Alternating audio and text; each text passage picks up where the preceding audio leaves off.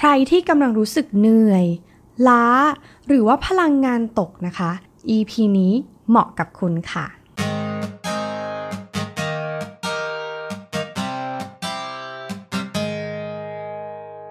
วัสดีค่ะ ขอต้อนรับคุณผู้ฟังทุกท่านนะคะ เข้าสู่คีบมีบีซีพอดแคสต์เพราะชีวิตคือการทดลองใน EP ที่ 88 นะคะ ใน EP นี้จะมาชวนคุยถึงเรื่อง 7 นิสัยที่จะช่วยเพิ่มพลังงานให้กับเรา แล้วก็หยุดความเหนื่อยล้าลงนะคะ ซึ่งต้องบอกว่า EP นี้เนี่ยได้แรงบันดาลใจมาจากบทความในมีเดียมที่ชื่อว่า Seven Daily Habits to Naturally Boost Your Energy and Stop Feeling Tired นั่นเองนะคะ ต้องบอกว่าสัปดาห์ที่ผ่านมาเนี่ย เอ็มก็ทำงานหนักมากเลยนะคะทำงาน 7 วันเลย แล้ว ในวันทำงานเนี่ยนะคะ ก็เริ่มงานตั้งแต่เช้า 8 โมง เลิกงานอีกทีนะคะ รู้ตัวอีกทีก็4 5ทุ่มแล้วนะคะ ต้องถือว่าเป็นสัปดาห์ที่ tough เลยทีเดียวนะคะ แล้วก็วันอาทิตย์ที่ปกติเนี่ยจะเว้นไว้สำหรับเป็นวันพักนะคะ ก็ไปช่วยจัดออนไลน์เวิร์กช็อปมานะคะ ก็เลยทำให้รู้สึกว่าเออพลังงานเนี่ยมันใช้ไปทั้งอาทิตย์เลยโดยที่ไม่ได้หยุดพักนะคะ แม้ว่าจะเป็นงานชุบชูจิตใจของเราก็ตาม แต่ว่าที่นี้ค่ะ พอ สัปดาห์ที่แล้วเนี่ยมัน productive มาก ๆ ทำงานหนักมาก ๆ นะคะ พอเข้า week ที่ 2 ของสัปดาห์เนี่ย เรารู้สึกว่า energy เรามันตกลงนะคะ ความขยัน ความ productive หรือว่าเราสามารถจัดการอะไรต่าง ๆ ได้ดีเนี่ย พลังงานมันตกลง แล้วก็งานเนี่ย ไม่ได้ผลอย่างที่เราตั้งใจไว้ เพราะฉะนั้นเราก็เลยรู้สึกว่าเฮ้ยเราจะทำยังไงดี ให้เราสามารถที่จะ boost up พลังงานของตัวเองกลับมา แล้วกลับมามี productivity ได้เหมือนเดิมนะคะ ก็เลยไปเจอบทความนี้แล้วเราก็รู้สึกว่าเฮ้ยมันเป็นนิสัยที่มันไม่ได้ยาก แล้วก็จริง ๆ แล้วเราก็รู้อยู่แล้วแหละ แต่ว่าบางทีเราก็หลงลืมมันไปนะคะ ทีนี้เนี่ยเขาบอกว่าเวลาที่เราเนี่ยเหนื่อยเพลียละล้าเราก็มาจะตัดสินใจอะไรแบบขอไปที แบบเฮ้ยไม่ได้ตั้งใจที่จะตัดสินใจแบบนั้นทำให้เราตัดสินใจได้แบบผิดพลาดนะคะ แล้วก็ไม่แบบชาร์ป ก็คือไม่แบบแม่นยำเหมือนเคย หรือว่าบางทีเนี่ยการที่เราเหนื่อยๆเพลียๆล้าๆเนี่ยมันทำให้เราเนี่ยรำคาญ สิ่งต่างๆ รอบตัวได้ง่ายเลยนะคะ แม้ว่าเรื่องนั้นเนี่ยมันอาจจะไม่ใช่เรื่องใหญ่ แต่ว่ามันทำให้อารมณ์เรามันพุ่งพลาดหรือว่าแบบหงุดหงิดได้ง่ายขึ้นนะคะ หรือว่าเราละเลยคุณภาพชีวิตที่เราเคยรักษาไว้อย่างดี แล้วก็ เรารักษามันไม่ได้ในช่วงที่เราเหนื่อยเพลียๆแล้วก็เออเออช่างมันเถอะเออเราก็ทำแบบขอไปทีนะคะ แต่ในทางกลับกันเวลาที่เรารู้สึกว่าเฮ้ยเรามีพลัง เราจะรู้สึกว่ามีความสุขเราจะรู้สึกว่าเฮ้ยเรามีแบบ productivity ทำงานได้มีประสิทธิภาพ แล้วก็มีวินัยมากขึ้นนะคะ อันนี้เอมไม่แน่ใจว่าคุณผู้ฟังเป็นเหมือนกันหรือเปล่า แต่ส่วนตัวแล้วเนี่ยนะคะเอมเป็นเลยนะคะ ถ้าเราสึกว่ามีพลังฮึกเหิมสัปดาห์นี้จะต้องทำให้ได้ในเป้าหมายนั้นๆนะคะ แล้วก็นอนมาอย่างเพียงพอได้พักผ่อนนะคะ อย่างน้อยสัปดาห์ละ 1 วันเต็มๆเนี่ยก็จะรู้สึกว่ามีพลัง แล้วก็พร้อมจะทำงานในวันจันทร์มากยิ่งขึ้นนะคะ เพราะฉะนั้นเพื่อให้เราป้องกันไม่ให้เราเนี่ยพลังังงานดีๆ ของเราเนี่ยตกลงนะคะ หรือว่าเหนื่อยๆละลาในวันจันทร์แบบโอ้ยไอเฮดมันเดย์อะไรประมาณนี้นะคะ เพราะว่าเสาร์อาทิตย์เราก็ใช้ชีวิตแบบเต็มที่อะไรแบบนี้ มันก็เลยทำให้วันจันทร์เนี่ยมันเหนื่อยๆละลาวันนี้ก็มาฟังกันเลยดีกว่านะคะว่า มีนิสัยอะไรบ้างที่จะทำให้เราเนี่ยเพิ่มพลังงานของเราแล้วก็ หยุดการเหนื่อยล้าในระหว่างสัปดาห์ลงนะคะ ข้อแรกนะคะนิสัยแรกก็คือ อย่าเช็คโทรศัพท์บ่อยจนเกินไป อันนี้เนี่ยในหลาย ๆ บทความเนี่ยเขาก็พูดกันเลยนะคะว่า เอ้ยอยู่ควรจะอยู่ห่าง จากโทรศัพท์มือถือบ้างอะไรแบบนี้นะคะ ซึ่งแน่นอนบางทีเนี่ยเวลาที่เราเบื่อหรือว่าวันไหนที่เราแบบเหนื่อยแบบไม่ค่อยอยากทำงานอะลองสังเกตไหมคะว่าเราอะจะถ่ายโทรศัพท์ ของเราบ่อยขึ้น เช็คอินสตาแกรมบ้างในเวลางาน หรือว่าบางทีก็อ่านข่าวอะไรเรื่อยเปื่อยไปนะคะ เหมือนแบบมันไม่มีกระจิตกระใจจะทำงานนั่นเองนะคะ เขาก็เลยบอกว่าจริง ๆ แล้วเนี่ยจากผลการวิจัยเนี่ย เราเนี่ยนะคะจะเช็คโทรศัพท์ต่อวันเนี่ยประมาณ 262 ครั้งต่อวันเลยนะคะ แล้วก็ average เวลาที่เราใช้เนี่ยต่อครั้งเนี่ยอยู่ที่ประมาณสัก 5.5 นาทีต่อครั้งนะคะ ซึ่งถือว่าเฮ้ยเปลืองพลังงานชีวิตเหมือนกันนะคะ เสียไปหลายชั่วโมงเลยทีเดียวนะคะ ในการใช้โทรศัพท์ ซึ่งเขาบอกว่าการที่เราใช้โทรศัพท์เนี่ยสมองของเราเนี่ยมันจะ process information ใหม่ๆเข้ามา ไม่ว่าจะเป็นทางอีเมลทางโซเชียลมีเดียหรือว่าในไลน์นะคะ แน่นอนในสังคมไทยเนี่ยเราก็ยังใช้ไลน์ในการติดต่อซะส่วนใหญ่ มันก็เลยทำให้สมองของเราเนี่ยต้องใช้ทำงานเยอะมากๆเลยนะคะ ไม่ว่าจะเป็นการเช็คโทรศัพท์แบบต้องอ่านอย่างจริงจัง หรือว่าแค่แบบไถไปไถมา อันนี้ก็ใช้พลังงานเหมือนกัน เขาบอกว่าสมองเนี่ยนะคะจะต้อง process ข้อมูลต่อวันเนี่ยประมาณ 74 กิกะไบต์เลยนะคะ มันเยอะขนาดไหนเขาบอกว่า ถ้าเทียบแล้วเนี่ย500ปีที่ผ่านมาเนี่ย คนที่แบบมีการศึกษาดีๆ สูงๆ เนี่ยเขา consume หรือว่าใช้กระบวนการของสมองเนี่ยประมาณ 74 กิกะไบต์ตลอดทั้งชีวิตของเขา คิดดูเราใช้วันเดียวเองนะคะ เพราะฉะนั้น information เนี่ยต่างๆ มันเยอะมากๆ นั่นแปลว่าสมองของเราทำงานหนักมากๆเลยนะคะ แล้วก็สมองเนี่ยใช้พลังงานกับ การเช็คโทรศัพท์เนี่ยประมาณ 20%ของพลังงานทั้งหมดที่เราใช้ต่อวันเลยนะคะ ลองคิดดูถ้าแค่เราถ่าย Instagram เช็ค TikTok หน่อย หรือว่าเช็ค Twitter เช็คข่าวแบบนี้นะคะ สมองเรามันก็เหนื่อยล้าแล้วมันก็ใช้พลังงานค่อนข้างเยอะโดยที่ตัวเราอะก็คาดไม่ถึงเหมือนกันนะคะ นั่นเป็นสาเหตุที่คนเราหรือว่าพนักงานบริษัท หรือว่าใครก็ตามที่ใช้โทรศัพท์เยอะๆเนี่ย จะรู้สึกว่าพลังงานของเราถูกเดรนออกหลังจากที่เราจบวันทำงานนั่นเองนะคะ เพราะฉะนั้นถ้าเราอยากจะรู้สึกว่าเฮ้ยไม่เหนื่อยล้าจนเกินไป หรือว่าให้สมองเนี่ยเข้าโฟกัสในสิ่งที่จำเป็นในเรื่องที่มีประโยชน์จริงๆเนี่ยเราก็อาจจะต้องหลีกเลี่ยงการเช็คโทรศัพท์บ่อยจนเกินไปนั่นเองนะคะอ่าอันนี้นะคะ หลายคนอาจจะเฮ้ยคาดไม่ถึงเลยว่าเฮ้ยแค่เราเช็คโทรศัพท์เล่นๆเองเนี่ยมันจะเปลืองพลังงานสมองของเราขนาดนี้นะคะ เพราะฉะนั้นเนี่ยเราอาจจะแบบลองเช็คแบบชั่วโมงละครั้งดูนะคะว่าแบบเออทำงานมันไม่ได้เร่งด่วนหรือว่ามันไม่ได้ถูกแบบ ตาม หรือเรากำลังรอใครสักคนหนึ่งส่ง information อะไรให้เราอย่างเงี้ยนะคะ เราก็อาจจะสักหนึ่งชั่วโมง เช็คครั้งหนึ่งแล้วก็เคลียร์ให้เสร็จนะคะ แล้วกลับไปโฟกัสงานของเราต่อ แล้วก็อีกหนึ่งชั่วโมงมาเช็คอย่างเงี้ยนะคะ มันก็จะช่วยให้เราเนี่ย save พลังงานของเราในแต่ละวันได้นะคะ อันนี้ก็ลองดูอันนี้ก็จะเป็นเทคนิคที่เอมจะลองเอาไปปรับใช้กับตัวเองดูเหมือนกันนะคะ แม้ว่ามันจะยากมากๆก็ตาม เพราะว่างานของเราเนี่ยมันจะต้องโฟกัสกับไลน์กับอีเมลนะคะ หรือว่าลูกค้าจะติดต่อมาทาง Official Line ของเราหรือเปล่าอะไรประมาณนี้นะคะ ก็จะเป็นจิตตกจะต้องเช็คบ่อยๆ ซึ่งแน่นอนมันก็ส่งผลให้เรารู้สึกว่าพลังงานเรามันถูกสูบไปทุกวันทุกวันนะคะ เพราะฉะนั้นอันนี้ก็จะเป็นเรื่องแรกที่เอ็มอยากจะเปลี่ยนนะคะ แล้วก็คุณผู้ฟังท่านไหนนะคะ ที่ลองไปทดลองวิธีนี้แล้ว work ก็อย่าลืมมาเล่าให้ฟังกันด้วยนะคะ นิสัยที่2นะคะนั่นก็คือการลองเปลี่ยน กิจวัตรประจำวันของคุณดูสิ เขาบอกว่าไม่มีอะไรที่จะ drain พลังงานของคุณนะคะ ได้เท่ากับการทำอะไรซ้ำๆเดิมๆ ทุกๆวัน ไม่ว่าคุณจะทานอาหารแบบเดิมๆทำงานแบบเดิมๆ หรือว่าคุณไปแบบปาร์ตี้หรือสังสรรค์กับคนกลุ่มเดิมๆ หรือว่าดูซีรีส์เรื่องเดิมซ้ำๆนะคะ move on เป็นวงกลม หรือว่า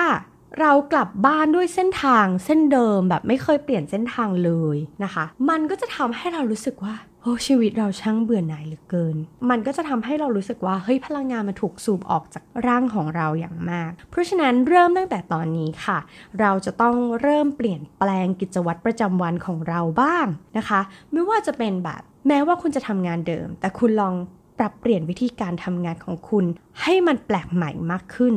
ใช้เครื่องมืออะไรต่างๆ มาทำให้มันน่าสนใจมากยิ่งขึ้น หรือว่าเริ่มโปรเจกต์ใหม่ๆ ในชีวิต เช่น เฮ้ย ฉันตั้งใจว่าฉันจะทำโปรเจกต์นี้ให้เสร็จภายใน 3 เดือน หรือว่าภายในสิ้นปีนี้นะคะ ซึ่งการที่เราเริ่มทำอะไรใหม่ๆ เนี่ย ชีวิตมันก็จะมีสีสันมากขึ้น หรืออย่างง่ายที่สุดนะคะ หลายคนอาจจะกลับไปทำงานที่ออฟฟิศแล้วนะคะ ก็เวลาที่คุณไปทำงานเนี่ย คุณก็อาจจะลองเปลี่ยนเส้นทางดู หรือว่า เฮ้ย ตอนเช้ามันเสี่ยงเกินไปที่จะเปลี่ยนเส้นทาง ก็ลองเปลี่ยนเส้นทางตอน ขากลับบ้านดูนะคะ เผื่อว่าเราจะเห็นวิวทิวทัศน์หรือบรรยากาศ หรืออะไรต่างๆ ที่มันแตกต่างออกไปจากเดิม หรือคุณเคยขับรถไปทำงาน คุณก็อาจจะลองเปลี่ยนเป็นใช้ Public Transport ดูก็ได้นะคะ อันนี้ก็อาจจะทำให้สร้างความแปลกใหม่ให้กับชีวิต หรือว่าใครที่มีแฟนหรือใครที่แต่งงานแล้วหรือมีครอบครัว ก็ลองทำกิจวัตรอะไรแปลกๆ ใหม่ๆ กับคู่ชีวิตของคุณนะคะ กับสามีหรือภรรยาหรือว่ากับลูกดูนะคะ มันอาจจะแบบ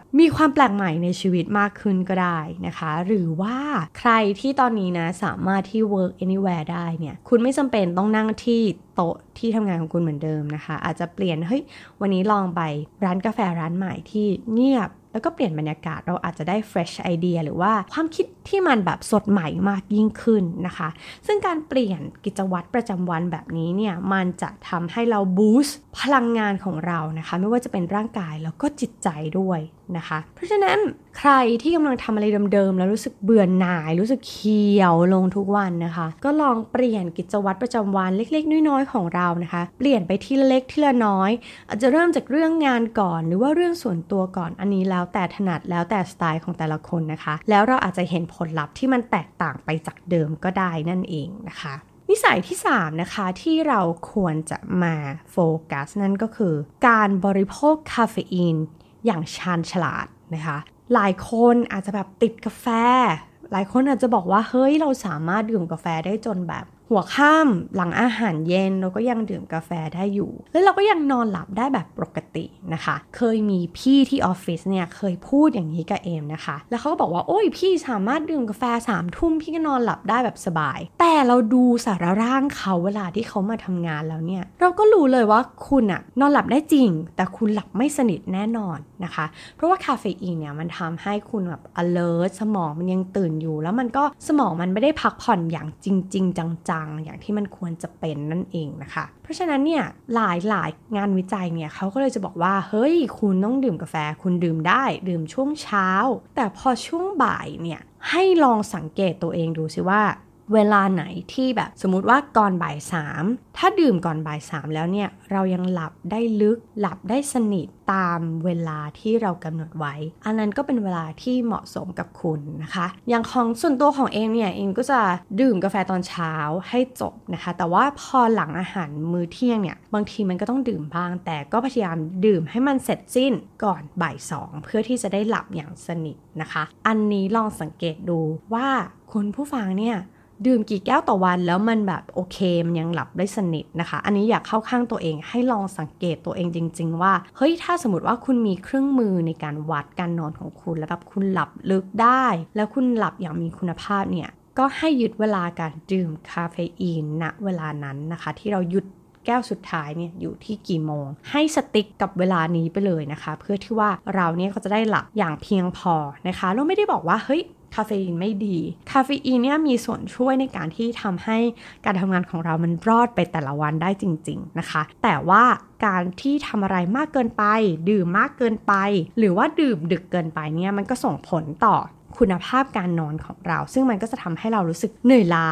นะคะ แล้วก็รู้สึกแบบเหนื่อยๆในวันต่อไป เพราะฉะนั้นเราจะต้องเซฟพลังของเราให้มันได้ทั้งอาทิตย์นั่นเองนะคะ ข้อที่4นะคะ อันนี้ก็คืออาจจะเบื่อๆหน่อย แต่ว่า ก็ยังต้องขอย้ำกันเรื่องนอน 7-8 ชั่วโมงนะคะ อันนี้เนี่ยเรามีการทดลองกับน้องที่ออฟฟิศนะคะ แล้วก็จะมีน้องที่เราสนิท และเราก็จะคุยกันนะคะ ก่อนหน้านี้เกือบทุกวันจะมีการทักไลน์มาง่วงจุง ง่วงจัง วันนี้รู้สึกเหนื่อยจัง เพลียจัง ขี้เกียจจัง พองง่วงอะไรแบบนี้นะคะ แต่หลังจากที่น้องนะคะกับเอเนี่ยมีการปรับเวลานอนให้เรานอนเร็วขึ้นมามัน ไม่เกินเที่ยงคืนอะแต่ก่อนเราก็นอนตีหนึ่งตีสองแบบนี้นะคะ พอปรับมานอนก่อนเที่ยงคืนแล้วเนี่ยกลายเป็นว่าเรามีพลังในการที่จะไปทำงานต่อทำให้เราเนี่ยทำงานได้แบบเฮ้ย productive มากขึ้น รู้สึกมีพลังมากขึ้นนะคะ แล้วพร้อมที่จะต่อสู้กับอุปสรรคและปัญหาในแต่ละวันมากขึ้น แล้วว่าคำบ่นในแต่ละวันที่เราพิมพ์หากันเนี่ยมันแทบจะหมดไปหรือว่าน้อย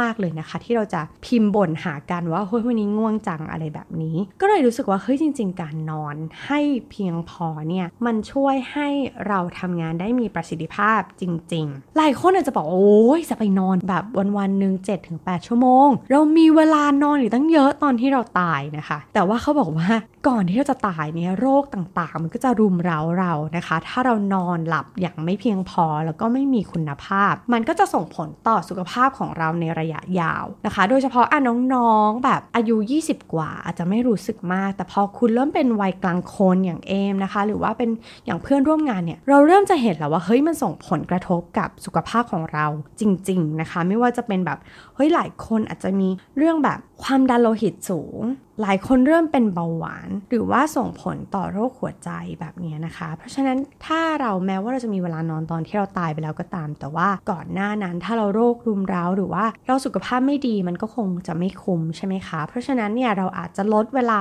อื่น ๆ ในกิจกรรมอื่น ๆ ลง แล้วก็โฟกัสกับการนอนที่มันมีคุณภาพมากขึ้น มันก็จะทำให้เราเนี่ยมีพลังมากขึ้นนะคะ อันนี้มันอาจจะเบื่อๆหน่อยที่แบบเราพูดกันบ่อย ๆนะคะ บางทีตัวส่วนตัวเอมเองก็ทำได้บ้างไม่ได้บ้าง แต่ว่าพอเรา กลับมาโฟกัสในเรื่องการนอนให้มันเพียงพอเนี่ยมันก็ทำให้สมองของเราไบรท์นะคะแล้วก็สุขภาพจิตอะไรต่างๆเนี่ยมันดีขึ้นแม้ว่างานเราจะหนักมากก็ตามนะคะ แล้วก็การที่จะทำให้หลับอย่างสนิทแน่นอนโอ้โห เรื่องดื่มกาแฟเมื่อกี้ที่เราพูดไปแล้วนะคะ หรือว่าเราอาจจะต้องแบบหยุดพักการใช้แบบสมาร์ทโฟน iPad แท็บเล็ตอะไรต่างๆ ของเราเนี่ยสักหนึ่งชั่วโมงก่อนที่เราจะนอนนะคะ เพื่อป้องกันบลูไลท์เนาะที่จะทำให้เราแบบเฮ้ยสมองเรามันแบบตื่น แล้วก็นอนหลับไม่สนิทนะคะ หรือว่าแบบเฮ้ยลองแบบคำดาวเนาะเหมือนเวลาออกกำลังกายเนี่ย มันจะต้องมีการที่เฮ้ยเราต้องมีคูลดาวก่อนที่เราจะแบบหยุดออกกำลังกายนะคะ อันนี้เราอาจจะคูลดาวกับตัวเอง อาจจะแบบอามาร์กหน้าก่อนนอน ฟังเพลงเบาๆ หรือหลายคนอาจจะเลือกที่จะฝึกสมาธินะคะ หลายคนอาจจะแบบเขียน journal หรือเขียน diary เพื่อแบบเหมือนทิ้งทุกอย่าง ในความไม่สบายใจหรือความสุขอะไรต่างๆ ของเราเนี่ยทิ้งลงไปให้มันจบกับวันนะคะ อันนี้ก็แล้วแต่สไตล์ของแต่ละคน แต่มันก็จะทำให้คุณภาพการนอนของเราเนี่ยมันดียิ่งขึ้นข้อ 5 นะคะ เราจะมีพลังมากขึ้นก็ต่อเมื่อเราอะตามหาแรงบันดาลใจของตัวเองให้เจอนะคะ อันนี้มันยิ่งกว่าการ boost energy นะคะ มันจะรู้สึกว่า เฮ้ย เรามีแรงบันดาลใจที่จะทำสิ่งสิ่งนั้น ไม่ว่าจะเป็นเรื่องงานหรือเรื่องส่วนตัวก็ตามนะคะ เราจะต้องหาจุด trigger point ของตัวเองว่าเฮ้ยจุดนี้แหละที่จะทำให้เรากระเด้งจากเตียงแล้วก็มาทำงานนะคะ ซึ่งส่วนตัวของเอมเนี่ยจุดที่ทำให้รู้สึกว่าเป็น trigger point เลยว่าวันนี้แบบแม้ว่าจะเหนื่อย จะล้าขนาดไหน แต่พอเรารู้สึกว่าเฮ้ยวันนี้เราจะได้คุยกับลูกค้าเฮ้ยวันนี้เราจะได้ขาย วันนี้เราจะได้เสนอขายอะไรบางอย่างให้กับลูกค้านะคะ เราก็จะรู้สึกมีแรงฮึด แล้วก็พร้อมที่จะวิ่งเข้าห้องน้ำอาบน้ำแล้วก็มาพร้อมทำงานนะคะหรือว่าถ้าคุณรู้สึกว่าเฮ้ยงานมันยังหาเรื่อง inspire ไม่ได้ ลองหาเรื่องส่วนตัวที่มัน inspire คุณได้นะคะ เช่นแบบอะวันนี้แรงบันดาลใจของฉันคือ การได้ออกกำลังกายตอนเช้านี่แหละวะ ก่อนจะทำงาน มันจะได้ทำให้ฉันมีพลังมากขึ้น หรือว่าในเรื่องส่วนตัวก็คือคุณสามารถที่จะทำความสะอาดบ้าน โต๊ะทำงานให้มันเรียบร้อยก่อนที่คุณจะเริ่มงานได้ลองหาแรงบันดาลใจจากเรื่องเล็กๆน้อยๆที่มันจะทำให้แบบ เกิดแรงบันดาลใจที่มันใหญ่ขึ้นนะคะ หรือว่าสร้างเอ่อ motivation ในแต่ละวันของคุณให้มันรู้สึกว่า เฮ้ย ฉันถ้านึกถึงสิ่งนี้มันจะมี inspiration หรือว่าคุณจะนึกถึงว่า เฮ้ย ต้องขยันทำงานขยันเก็บเงิน เพื่อที่ว่าปลายปีนี้เนี่ยจะได้ไปเที่ยวดีๆ จองที่พักดีๆ หรือว่าได้ไปทานอาหารดีๆ แบบที่เราอยาก นะคะ อันนี้ก็อาจจะทำให้เกิด inspiration แล้วก็อ่าเอาหน้าอีกนิดเดียวนะคะ เดี๋ยวจะได้ทำอะไรในสิ่งที่เราชอบแล้วนะคะ ซึ่งเขาก็บอกว่าจริง ๆ มันก็มีหลายวิธีที่จะสร้าง motivation ในแต่ละวันของเราได้นะคะ เช่น ใกล้สิ้นปีแล้วเราอาจจะลองมาวางแผนชีวิตในด้านต่างๆ ดูว่าเฮ้ยลองเทอมโกของเรามันยังเป็นเหมือนเดิมไหมหรือว่ามันมีอะไรที่มันปรับเปลี่ยนไปนะคะหรือว่าลองสร้างภาพตัวเองในอนาคตดูสิว่า เราเห็นภาพตัวเองในอนาคตอย่างในหนึ่งปีข้างหน้านี้เราเห็นตัวเองมีอะไรนะคะแล้วเหมือนเป็นการแบบสะกดจิตตัวเองไปเรื่อยๆว่าเฮ้ยฉันจะมีสิ่งนี้ฉันจะทำสิ่งนี้นะคะ ซึ่งอันเนี้ยมันก็เหมือนเป็นการสร้าง motivation ให้ลึกลงในระดับแบบจิตใต้สำนึกของเรานะคะ ก่อนนอนเนี่ยก็ลองนึกถึงเห็นภาพตัวเองว่าเห็นตัวเองในรูปแบบไหนนะคะ แล้วก็คิดทุกวันทุกวันทุกวันนะคะ มันก็จะเหมือนสร้างแรงบันดาลใจใต้จิตสำนึกของเรา แล้วก็ทำให้แบบเราเนี่ยเห็นเป้าหมายที่มันชัดเจน และว่าเราจะเดินไปยังไง เพราะเราเห็นภาพตัวเองในอนาคตได้อย่างชัดเจนแล้วนั่นเองนะคะ หรือหลายๆคนอาจจะเป็นสายนักอ่านนะคะ คุณอาจจะไปหาโค้ดที่คุณชอบ แล้วมาเขียนแปะป้ายไว้หรือจะทำเป็นเคสนะคะว่าเฮ้ยฉันจะโคดคำนี้เอาไว้ จะได้แบบรู้เลยว่านี่คือ inspiration โคดของเรา นะคะ หรือว่าคุณจะดูหนังที่มันสร้างแรงบันดาลใจ หรือฟังเพลงที่รู้สึกว่า เฮ้ยเพลงนี้มันฮึกเหิม มันทำให้เราแบบรู้สึกมีพลังที่จะก้าวต่อ หรือว่าคุณอาจจะเป็นสายของคนที่ชอบอ่านอัตชีวประวัตินะคะ ของคนที่เขาประสบความสำเร็จ หรือว่าชอบฟังเรื่องราวของคนที่กว่าเขาจะผ่านเรื่องราวอะไรต่างๆ มาได้ จนประสบความสำเร็จในทุกวันนี้นะคะ อันนี้ก็ลองไปหาสไตล์ของแต่ละคนว่าเฮ้ยชอบหาแรงบันดาลใจ ผ่านช่องทางไหนหรือในรูปแบบไหนนั่นเองนะคะ นิสัยที่6นะคะคุยกันบ่อยมากก็คือเรื่องออกกำลังกายนะคะเขาบอกว่าจริง ๆ แล้วเนี่ยพยายามออกกำลังกายให้สม่ำเสมอ ซึ่งมันก็แน่นอนพอมันออกกำลังกายเนี่ยเวลาที่เราออกกำลังกายหนักๆเนี่ย บางทีเราจะรู้สึกว่าเฮ้ยเวลาที่เรากำลังจะกินของอะไรอ้วนๆหรืออะไรที่มันแบบแคลอรี่มันสูงๆเนี่ยเราจะนึกถึงว่าเฮ้ยกว่าเราจะออกกำลังกาย แล้วก็ burn สิ่งเหล่านี้ออกเนี่ยเมื่อวัดเป็นชั่วโมงของการออกกำลังกายแล้วเนี่ยมันใช้เวลา 2 ชั่วโมงเต็มๆเลยนะ ที่จะ burn สิ่งเหล่านี้ออกนะคะ มันก็จะเป็นอาจจะเป็น option ที่ทำให้เราอะเริ่มจะกินอาหารที่มัน healthy มากขึ้นนะคะ แล้วการออกกำลังกายเนี่ยมันทำให้แบบ เฮ้ยจิตใจมันดีขึ้นมากๆจริง ๆ นะคะ ความเครียดก็แบบลดลง แล้วก็เพิ่ม productivity ในการทำงานของเราได้ด้วยนะคะ อันนี้ใครที่ยังไม่เคยลองต้องไปลองดูสักครั้งนะคะ แล้วเราจะเห็นความเปลี่ยนแปลงอะไรหลาย ๆ อย่าง แต่ถ้าคุณรู้สึกว่าเฮ้ยคุณไม่ใช่เป็นสายออกกำลังกายเลย ฉันแบบห่างไกลมาก คุณอาจจะไม่จำเป็นต้องออกกำลังกายหนัก ๆ ก็ได้นะ แค่คุณแบบเปลี่ยนจากการนั่งนั่งนอนนอนของคุณแบบทำงานเสร็จนั่งนั่งนอนนอนดูซีรีส์เนี่ยลองเปลี่ยนมาขยับตัวเล็ก ๆ น้อย ดูนะคะ มันก็มีช่วงจังหวะที่ส่วนตัวเองก็ขี้เกียจเหมือนกัน จากวันที่แบบเราเหนื่อยมากๆเลยแล้วเลิกงานดึกมากๆเนี่ย เราก็รู้สึกโอ้ไม่มีแรงจะไปออกกำลังกายแล้ว หรือว่าถ้าออกกำลังกายเวลาเนี้ยมันจะต้องตื่นแน่นอนโหเสร็จงานห้าทุ่มนะคะออกกำลังกายมันไม่น่าจะแบบไหวเอาเวลาไปนอนดีกว่านะคะ แต่ว่า เอ็มก็จะเลือกแบบคลิปสั้นๆ สัก 5 นาที 10 นาทีก่อนอาบน้ำนะคะ เช้าหรือเย็นอย่างเงี้ยก็ออกสักนิดนึงให้เรารู้สึกว่าเฮ้ยร่างกายมันได้ยืดเหยียดหรือว่าแบบได้ขยับตัวบ้างจากการที่เรานั่งมาทั้งวันแล้วอย่างเงี้ยนะคะ มันก็จะทำให้เราอะรู้สึกว่า เออ มันมีพลังมากขึ้นดีกว่าแบบทำงานเสร็จแล้วก็นั่ง แบบนี้นะคะเขาบอกว่ายิ่งเราอะ active มากเท่าไหร่ พลังของเราก็จะยิ่งมากเท่านั้น แต่ยิ่งเรานั่งนั่งนอนนอนไม่ทำอะไรนะคะ พลังงานมันก็เหมือนจะถูก drain ออกไป มันก็จะทำให้เรารู้สึกเฉื่อยแล้วก็เหนื่อยมากขึ้นนะคะ เพราะฉะนั้นเราก็จะต้อง stay active มากขึ้นนะคะ ถึงคุณจะไม่ออกกำลังกาย แต่ก็พยายามขยับตัวให้ได้มากที่สุด หรือเลือกที่จะเดินนะคะ แทนการขับรถอะไรแบบนี้ และจริงๆ แล้วอย่างเรื่องความเครียดก็เหมือนกันนะคะแต่ก่อนเนี้ยเวลาที่เราเหนื่อยมากๆ เราเครียดมากๆเนี่ยเรามักจะแบบโอ้ยอยากจะทิ้งตัวลงบนโซฟาแต่พอเรารู้สึกว่าเฮ้ยแทนที่เราจะทิ้งตัวลงบนโซฟาเนี่ยเราลองไปหาคลิปออกกำลังกายที่เราชอบนะคะ อย่างที่เอมเคยเล่าให้ฟังแล้ว เวลาเครียดมากๆ หรือโกรธใครมากๆ หรือมีคนที่ทำให้เราไม่พอใจมากๆเนี่ยนะคะ เอมจะเลือกออกกำลังกายเป็น kick boxing นะคะ มันคือการต่อยมวยต่อยลมนี่แหละ แต่ว่าเวลาที่เราปล่อยหมัดออกไปหรือเราฮุกหรือเราอัปเปอร์คัตไปเนี่ยนะคะ มันรู้สึกว่าแบบเฮ้ยมันได้ปลดปล่อย มันได้แบบ release ความเครียดต่างๆนะคะ แล้วพอยิ่งเหงื่อออกนะ จะยิ่งรู้สึกดีมากขึ้นนะคะ อันนี้ลองไปหาสไตล์ของคุณดูว่าเฮ้ยคุณเจอการออกกำลังกายแบบไหนที่มันแบบถ้าเครียดมากๆแล้วได้ทำสิ่งเนี้ยจะรู้สึกหายโกร